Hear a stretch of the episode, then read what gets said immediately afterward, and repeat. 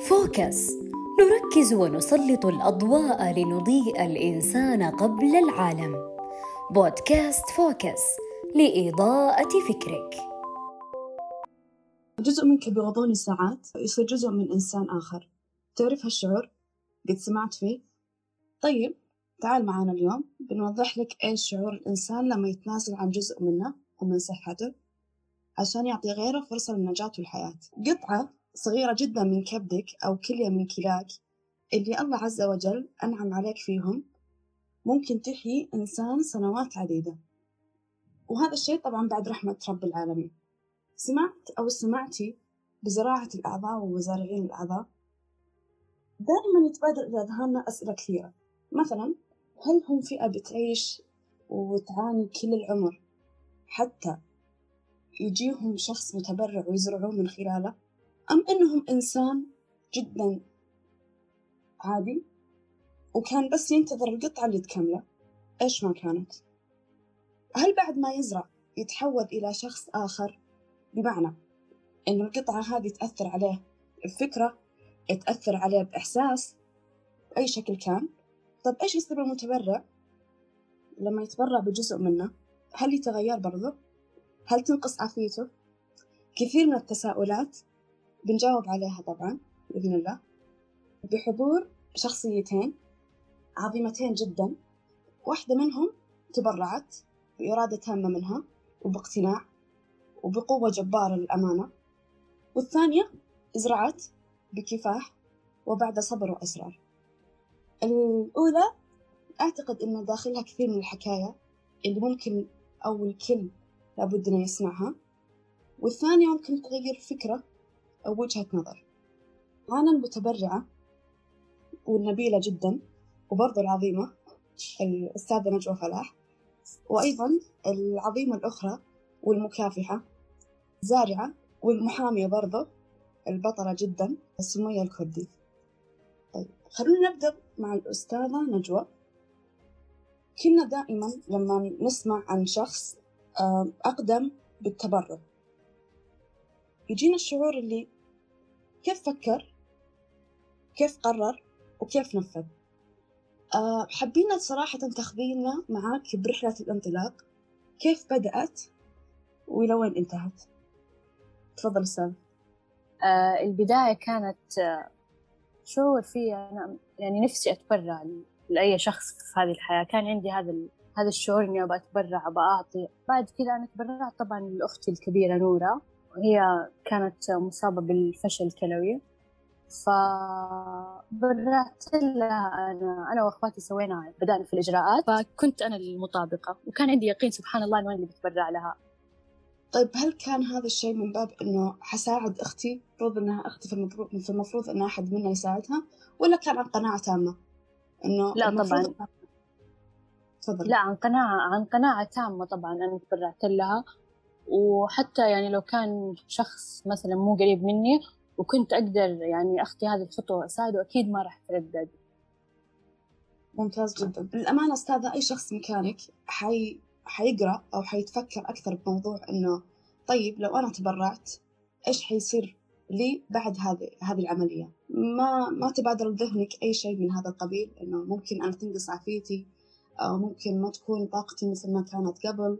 ممكن أفقد لا. أفقد جزء من لا أبدا. لأني قبل قبل ما يعني أخذ هذه الخطوة وأبدأ في في الإجراءات قريت مرة كثير. هي ثقافة في هذا في هذا الموضوع مرة مهمة إنك تقدم عليه ويكسر حاجز الخوف فيك كان يعني إنك تتثقف مسبقا وتجلس مع دكاترة ويقولوا لك إيش حيصير كان مرة مهم. والحمد لله يعني أنا دخلت العملية وأنا عارفة من A to Z إيش حيصير بعد العملية كيف حكون. بس.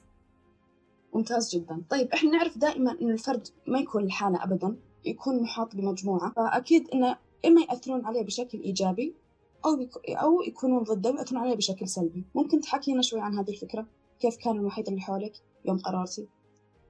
آه الحمد لله. أهلي كانوا مرة مرة شجعوني على هذه الخطوة وتسهل كل حاجة الحمد لله. كل اللي حواليني كان يشجعني وإني أنا قدها وأقدر. بس أنا أشوف يعني مثلا مواقع التواصل الاجتماعي أشوف كثير ناس يعني مو أنا شخصيا إنه توجه لي هذا الكلام بس أشوف يعني وأقرأ في ال social media يعني ناس كثير لسه مو فاهمين الموضوع ويعني مرة خايفين إنهم يقدموا على هذا الشيء ومتخوفين. ممكن تنقصهم الثقافة أو التجارب اللي حولهم ممكن. بس الحمد لله أنا تجربتي كانت رائعة. طيب أستاذة أقدر أقول لك إنه يعني مثل ما كنتي قبل مثل ما كنتي الآن ما في أي شيء فرق عليك من ناحية جسدية؟ أبدا. طب مين كان إلهامك بالفكرة؟ مين كان مصدر طاقتك؟ مين كان حماسك الأكبر؟ مين كان اللي يعطيك أصلا إنه أوكي أنا أقدر أسويها؟ ما في شيء صعب والحمد لله. بهذه الطريقة أنا ممكن أغير حياة شخص. أكيد إنه كان في مصدر إلهام داخلك لو كانت فكرة. فشاركينا فيها. صراحة كيف أنا أستمتع بشعور العطاء فهذه هذه واحد من الأسباب اللي خلتني أقدم غير إني طبعا أنا راح أساعد أختي وما راح أتراجع في هذه هذه الخطوة بخوف أو شيء. فالحمد لله يعني هو الدافع كان في البداية من نفسي أنا قديش إني أحب أعطي وكيف أصلا شعور العطاء يكون رهيب. طيب نتكلم شوي بصراحة. لما قررتي إنك برعين أهلك ما خافوا؟ ما جاهم شعور اللي لا؟ أو ممكن أوكي إحنا كنا نحمسك لكن جت اللحظة لا ممكن نغير رأينا لأنه ممكن خفنا عليك ممكن ما إلى ذلك. وهم بالآخر بالأخير يعني أهل ويجيهم صح أيوة أيوة أكيد في خوف في البداية بس يعني الحمد لله لما آه، كل تحاليلي كانت يعني تأهلني إني أنا أقدر أتبرع والحمد لله كل شيء تمام وسليم وكيف شافوني إني أنا مرة متحمسة على ال... على هذه الخطوة. فصراحة لا ما كان في الخوف اللي ممكن يمنعني وهذه طبعا هي أول عملية في حياتي أنا أخش وأتنوم يعني تخدير كامل أول عملية يعني ما كان ما سبق الحمد لله يعني وصار إني تنومت وعملية وكذا. فممكن صح في بالي الكثير لما يسمع هذه النقطة إنه يقول كيف قدرت و يعني المفروض تكون خايفة. فالحمد لله أنا كنت يعني متحمسة صراحة وكل أهلي شجعوني ما فلما شافوني إني أنا أقدر ومتحمسة على هذه الخطوة. طيب خلينا نتخيل سوا إيش رأيك؟ يلا. أنتي طرف ثالث بين شخصين. شخص يبغى يتبرع والآخر يبغى يزرع. تمام؟ وقالوا لك أنت الوحيدة اللي حتقنعين الشخص المتبرع إنه يوافق لأن كل المواصفات تنطبق على نفس الشخص إنه بإمكانه بعد رب العالمين إنه ينقذ الشخص الآخر. كيف ممكن تقنعينه؟ وإيش هي النصيحة اللي ممكن توجهينها له؟ طبعا يعتمد على حسب شخصية الشخص لازم أفهمها عشان أقدر أوصل له هذا الموضوع. يعني بطريقة إنه تقنعه. بس هو ما في بقول له على نقطة مرة مهمة إنها العطاء وكيف أنت بهذه بهذه الصفة وهذا الشيء إنك تقدر تغير حياة شخص تماما. فأتوقع هذه ممكن تغير فيه وتخليه يتحمس إنه يزيد على التبرع يعني. إيش أهم ثلاث أمور المفروض إنه ما يسمع لها؟ لما يقرر إنه يبغى يتبرع؟ لا يسمع لكلام أشخاص مو فاهمين. وما عندهم الثقافة والعلم الكافي إنهم يتكلموا معاه أو ينصحوه. يعني هذا هذه الأشخاص لازم يسوي لهم سكيب تماما. ولازم يكون هو مقتنع تماما مو تأثير أحد من حوالينه يكون مقتنع تماما بهذه الخطوة وعنده القوة والإيمان الكافي إنه يقدم عليها. جميل جدا. طيب الآن ننتقل مع الأستاذة سمية. إيش رأيك لو تكون أسئلة عكسية بالنسبة لك؟ بمعنى قبل الزراعة أكيد تختلف أمور كثير لكن أقصد هل أنت أصبحتي إنسانة مختلفة؟ لمجرد أن كبد إنسان آخر صار جزء منك؟ وحكينا برضو عن هذه النقلة أو هذه المرحلة من البداية للنهاية. أول شيء شكرا لاستضافتكم لي معكم. الحمد لله والشكر لله عز وجل الذي أحياني بعد بعد الوفاة صراحة. أنا كنت أسميها وفاة غير حول مني ولا قوة. طبعا زراعة الكبد أو أي عضو في الإنسان يعني لابد إن هي تغير شيء في, في, في الشخصية من باب إنك أنت رجعت للحياة من جديد. كون إنك أنت ترجع للحياة من جديد هذه أكيد إنها حتعطيكي آه، شخصية ثانية. ما أقول لك مغايرة للشخصية الأساسية اللي أنت كنت عليها ولكن لابد أن يكون فيها قوة وتحدي لأنك أنت انتقلت من من مرحلة خلاص اللي أنت شفت فيها الموت مثلا إلى ما بعد الحياة. هذه الحاجة الأولى. الحاجة الثانية طبعا بس عشان نكون في الصورة إنه أنا عن نفسي أنا الآن أحكيكم حكايتي هذه وأشارككم بها أنا كمان سمعت حكايتي عن نفسي لأني آه عملية طريقة زراعة الكبد ودخولي في فشل الكبد دخلت في غيبوبة. أنا بعد ما صحيت من الغيبوبة اكتشفت إنه تمت زراعة الكبد بالنسبة لي. فهذه النقطة اللي أنا حابة بس أوضحها من البداية يعني. آه طب كيف بدأت معك؟ آه وكيف انتهت؟ إي طبعا آه، أول حاجة بقولها كمان هنا إنه والمعلومات اللي أنا بقولها الآن أو أي حاجة تذكر في هذا اللقاء هي بناء على تجربتي الشخصية وليست على معلومات طبية مثلا أو حاجة يعني الناس تقتبسها مني. هذه أول حاجة. طبعا أنا آه، أخذت علاج صرف لي هو أحد الأطباء وحصل آه، إنه هذا العلاج يأثر طبعا على الكبد وحصل لي منه يعني فشل في الكبد. ما حقدر أقول إنه خطأ طبي قدر ما إني أقول إنه يعني قضاء الله سبحانه وتعالى علي لأنه هذا الدواء يأثر على آه، يعني تأثيره نادر جدا في في موضوع فشل الكبد. فبعدها دخلت الغيبوبة وكذا كانت طبعا أختي هي أول واحدة تقدمت آه، للتبرع. لكن سبحان الله آه، في هذيك الفترة أثناء ما خلاص حتى بعد ما طابق الكبد عندها وكل الأمور تمام آه، جاني متبرع متوفي دماغيا. فطبعا هو بالتالي كان طبيا الأفضل إني إنه يكون آخذ من شخص متوفي دماغيا لأني حاخذ الكبد كامل. لأنه في الكبد إذا كنت أخذتي التبرع كان من جزء من متبرع حي فحيكون جزء من الكبد. بينما لو كان من متوفي دماغيا حيكون الكبد كامل. فإلى هنا صارت الأمور تمام والحمد لله وتمت الزراعة بس الفكرة إنه أنا كنت في غيبوبة يعني أنا ما كنت أدري أساسا إنه أنا عندي فشل في الكبد أو إني أحتاج زراعة أو أي حاجة. صحيت بعدها لقيت إنه العملية تمت بهذه الطريقة فما كان عندي علم مسبق بأي بأي حاجة عن موضوع الزراعة يعني لا لا طبيا لا ثقافيا ولا أي حاجة. هذا يعني في البداية. يعني هذا قرار من الأهل كان صحيح؟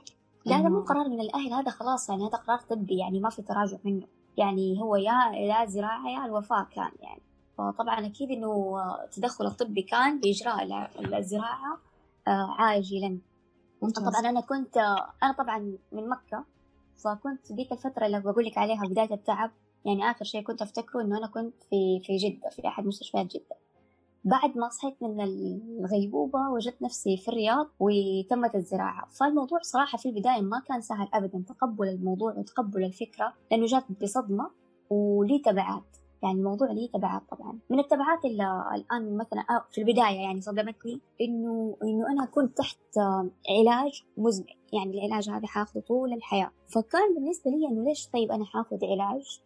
وهذه نظرة طبعا وتساؤلات الجميع الآن حولي. يعني كل الناس يقول لي طب أنت طالما الآن؟ آه شخص طبيعي وما عندك أي مشاكل. ليش بتاخذي أدوية على مدى الحياة؟ فكرة الأدوية لزارعي الأعضاء إنه هي مثبطة للمناعة. يعني لازم إنه تكون لازم يكون الشخص الزارع مناعته مثبطة ليش؟ لأنه مهما كان مطابق الجسم المزروع العضو المزروع في الجسم فهو مهما كان هو ما هو جسمك فبالتالي الجسم يحارب. فلذلك لابد أن تكون المناعة مثبطة حتى لا تتم محاربة الجسم لهذا العضو. سبحان الله. وهذا الشيء طبعا له علاقة بشكل أو بآخر بأنه الشخص الزارع يتغير قبل وبعد صحيح؟ أيوة هو زي ما قلت لك في البداية التغير هو حيكون يعني لأنك أنت إنسان شفت الموت يعني زي ما هم يقولوا فطبعا أكيد إنه كان في تغيير في الشخصية ولكن ما في تغيير في نفس الإنسان هذا. يمكن يعني تختلف قوته يعني قوة يعني قوة الإنسان بعد ما مر بالظروف هذه حتكون أكيد أقوى ويعني محاربته للحياة أكبر. يعني آه على الصعيد العملي مثلا خلينا نبتدئ به.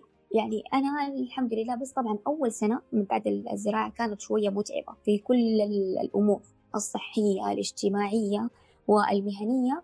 آه بس بعد ما يعني خلاص الحمد لله تجاوزنا السنة الأولى من الزراعة بدأت الأمور يعني تلقائيا تعود تعود كما كان. ومنها العمل أكملت الحمد لله أنا محامية. آه، أكملت آه، فترة التدريب حقتي. الحمد لله بالوجه المطلوب. بعد كده افتتحت مكتبي الخاص. ويعني الحمد لله الأمور تمام. طبعا أنا لي الآن خمس سنوات من الزراعة فكانت الأمور الحمد لله تمام يعني. على الصعيد ال ال ال الاجتماعي طبعا كان الواحد في البداية مهما كان يعني يكون عنده تخوف من التجمعات ومن الأمور. طبعا ليش؟ لأنه المناعة زي ما بقول لك تكون ضعيفة جدا بس الحمد لله بعد كده تبدأ الأمور تلقائيا ترجع يعني بدون ما الواحد حتى يحس. وترجع إنسان طبيعي جدا ما في أي إشكالية. آه لكن المهم والأهم في آه، الشخص الزارع زارع الأعضاء إنه يكون على تواصل مستمر بالأطباء.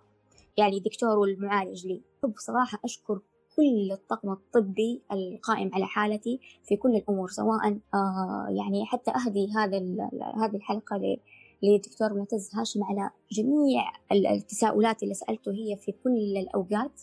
وأطباء الموجودين في مستشفى الملك فيصل التخصص في الرياض والعناية والاهتمام الكامل بالحالة لأنه أنت تحتاجي صراحة يعني حتى لو رحتي أي مكان تبي تاخذي مثلا مضاد لابد إنك ترجعي لطبيبك في أي حاجة تتخيليها في النواحي الطبية مضاد دواء آه، حتى لو تبي حاجة معينة آه، ترجع لطبيبك وهو حيجاوبك يعني. آه في ناس تسألني مثلا عن الحمية هل تاكلي كل الأكل؟ جميع الأكل عادي ما كان في أي حاجة إنه ممنوعين منها أو إنها تتعارض مثلا مع الأدو... مع العلاجات الموجودة عندنا جميل جدا طيب أستاذة شدني موضوع إنه إذا كانت كبد تطابق كبد أخرى ليش المناعة تحاربها لما تدخل الجسم الآخر؟ نعم هذا هو التساؤل اللي بقول لك عليه وطبعا جوابي عليه بقول لك من تجربتي ما هي معلومة طبية يعني بحتة ولكن الفكرة إنه مهما كان مطابق هو في الأخير ما هو جسمك ما هو من جسمك. يعني هذا حق جسم آخر. وهذه طبعا تتجلى فيها حكمة الله سبحانه وتعالى وعلى دقة ال ال ال سبحان الله الخلقة إنه إنه هذا مهما كان ما هو جسمك. فعشان كذا لازم أنت تاخذي أدوية المناعة. طبعا بالنسبة للأدوية حقت المناعة كذلك تكون تحت إشراف الطبيب مباشرة في تحاليل دورية. في البداية تكون كل أسبوع بعد كذا تصير كل ستة شهور بعد كذا تصير كل سنة آه، بحيث إنهم يعني آه، جرعات الأدوية مثبطة المناعة تكون على حسب الحالة وحسب التحاليل اللي عندك. جميل جدا. طيب آه، ممكن أسألك نفس السؤال اللي سألت الأستاذة نجوى؟ لما تكونين طرف بين طرفين شخص أيوة. شخص متبرع والشخص هذا جدا بكامل إرادته ومقتنع تماما لكن الزارع متخوف وربما يرفض الفكرة بشكل أو بآخر. ممكن توصلين له أي نصيحة أو رسالة بعدها تقنعينها آه طبعا هو هو هو الوضع مختلف يكون بين المتبرع والزارع طبعا. الزارع هو محتاج لأنه لو ما يعني في أغلب الحالات طبعا أنا بتكلم على على زراعة الكبد تحديدا لأنه هي اللي مرت فيها. زراعة بقية الأعضاء صراحة ما أعرف عنها شيء. يعني لأن إحنا نعرف بقية الأعضاء كلها تصير فيها زراعة منها الرئة زراعة القلب زراعة الكلى زراعة الكبد هذه كلها زراعة القرنية والأشياء الأخرى. بس أنا أتكلم على على تحديدا زراعة الكبد. أنا أشوف إنه ما في إنسان ممكن يرفض بالعكس إنه لو كان شخص يحتاج زراعة فهو يعني بينتظر أحد يوافق لأنه هي يا حياة يا موت. ما أعتقد إنه يكون القرار بيده في الغالب يعني. فما أعرف صراحة إنه اللي حيكون بالعكس إنه هو بينتظر آه الزراعة هذه. وما في نصيحة أكثر من إنه أنت تقولي له الكلمتين هذه يعني. هي يا إما تعيش يا إما تموت. أنا أتوقع كذا يعني. منطق جدا. كيف كان تأثير الأهل أستاذة؟ آه، كيف كان نظرتهم بعد ما زرعتي؟ على كلامك إن أنت قبل ما كنتي حاسة بالموضوع فأكيد إنها كانت عندهم ردة فعل أنت ما كنتي تشوفينها يعني. لكن بعد ما في الموضوع هذا. طبعا الحمد لله دائما الأهل والناس اللي جنبك هم الداعم الأول أكيد طبعا في في رجوع, في الرجوع للحياة بشكل أساسي يعني. طبعا هي كل الأمور تمام بس دائما أنا أوجه رسالة إنه لابد أهل المريض أيا كان يعني المرض أو العملية أو حاجة لابد هم يعني إذا كانوا ما هم مختصين هم الأهل اللي يرجعوا لمثلا طبيب نفسي أو حاجة عشان يعرفوا يتعاملوا مع المريض. لأنه يعني مهما كان هذا المريض له طريقة معينة مثلا إنه يحتاج التعامل بها. يعني مثلا أحيانا يجيكي الخوف الزايد على المريض يأثر عليه سلبا بالذات إذا كان إذا كان المريض هذا من من الشخصيات القوية أساسا. فلما تيجي أنت تتعامل معاه بالخوف هذا وتتعامل معاه بنظرة إنك أنت ما حتقدر تسوي شيء وإحنا خايفين عليك عشان لا يصير لك شيء هذا الشيء أنا أتوقع إنه يأثر سلبا صراحة عليه. بينما يعني لابد إنه يعني زي ما بقول لك إنه الشخص المريض لابد إنه يكون له طريقة معينة في التعامل من الأهل عشان يقدر يتجاوز. رغم إنه المريض نفسه هو عارف إنه كل التصرفات اللي بتصير من اللي حوله هي لمصلحته يعني أو خوفا عليه أو حبا ليه. لكن آه، المريض طبعا في عنده حالات معينة ما حيقدر يتحمل أي شيء. فهذه هي النقطة اللي أنا دائما أقول عليها. مو نفس بس المريض اللي هو يتعب يعني يروح لطبيب نفسي عشان يتخطى ويتجاوز الموضوع اللي هو فيه بقدر إنه حتى اللي حوله لازم يكونوا معاه في نفس الطريق هذا عشان يقدر يعني يتخطى. طبعا أنا الحمد لله من ناحية كمان قلت لك آه عندي الدعم كان من الأهل من المجتمع مثلا الناس اللي بعد كمان أيضا على محيط العمل أكثر الزميلات وزملاء في المهنة صراحة حتى يعني دعموني وكانوا واقفين جنبي في إني أرجع يعني زي ما كنت وأحسن مما كنت فهذه صراحة نقطة يشكروا عليها يعني جميل جدا أنت كنتي صارت تعملين قبل ما تحدث عملية الزراعة ولا بعدها؟ كيف؟ على على الصعيد العملي قبل الزراعة كنتي أصلا موظفة ولا بعد ما زرعتي؟ اي نعم آه قبل الزراعة أنا بدأت في التدريب تدريب المحاماة. جميل جدا. آه في أيوة في نص التدريب تقريبا بدأت معاي الأزمة و... ودخلت في الغيبوبة وما إلى ذلك والأمور هذه كلها. فالحمد لله بمجرد ما إني بدأت يعني أفوق وكذا لقيت إنه الكل جنبي. يعني هذه الحاجة مرة كانت حلوة صراحة ونتمنى إن شاء الله إنه يعني أي أحد يعني يحس بنقطة ضعف سواء مرض أو أو أي حاجة ثانية أي نقطة ضعف يلقى الناس حوالينه. جميل جدا. أمانة اللقاء جدا مثري وجدا لما الشخص يسمع بقلبه قبل إذنه حيغير فيه أشياء كثيرة. طبعا قبل ما أنسى حابة أشكر مستشفى الملك فهد ومستشفى آه، فيصل التخصصي وطاقمهم. أعتقد كان لهم جهود جبارة في, في هذه الرحلة بأي شكل كان. سمعنا ممكن فهمنا وممكن أنت كشخص مستمع تقدر تغير بحياتك بأي شكل كان. أستاذة نجوى وبرضه أستاذة سمية كرسالة أخيرة ممكن إنه توجهونها لأي شخص يسمعنا حاليا. نختم فيها اللقاء. فإيش حابين تقولوا؟ أنا حابة أقول آه، لو أنت شخص وعندك القدرة والصحة الكافية إنك وصحتك جيدة إنك تقدر تعطي شخص لا تتردد. ممتاز جدا. أستاذة سمية؟ أما بالنسبة لي فهي رسالة يمكن تكون شوية يعني يعني الفكرة إنه أنت كإنسان مهما كنت مهما كانت قوتك مهما كان آه، منصبك مهما كان الإنسان ضعيف الإنسان ضعيف. فيعني لا يختر بصحته ولا بقوته ولا بأي حاجة لأنه سبحان الله آه، ما يعرف الواحد إيش ممكن يسله. هذه هي رسالتي. إن شاء الله تكون واصلة بالطريقة اللي أنا أبغى أوصلها يعني.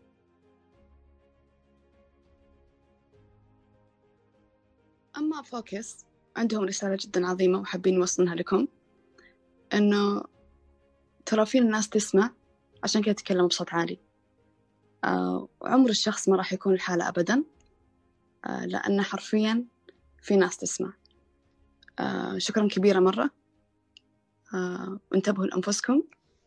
رحاب العايد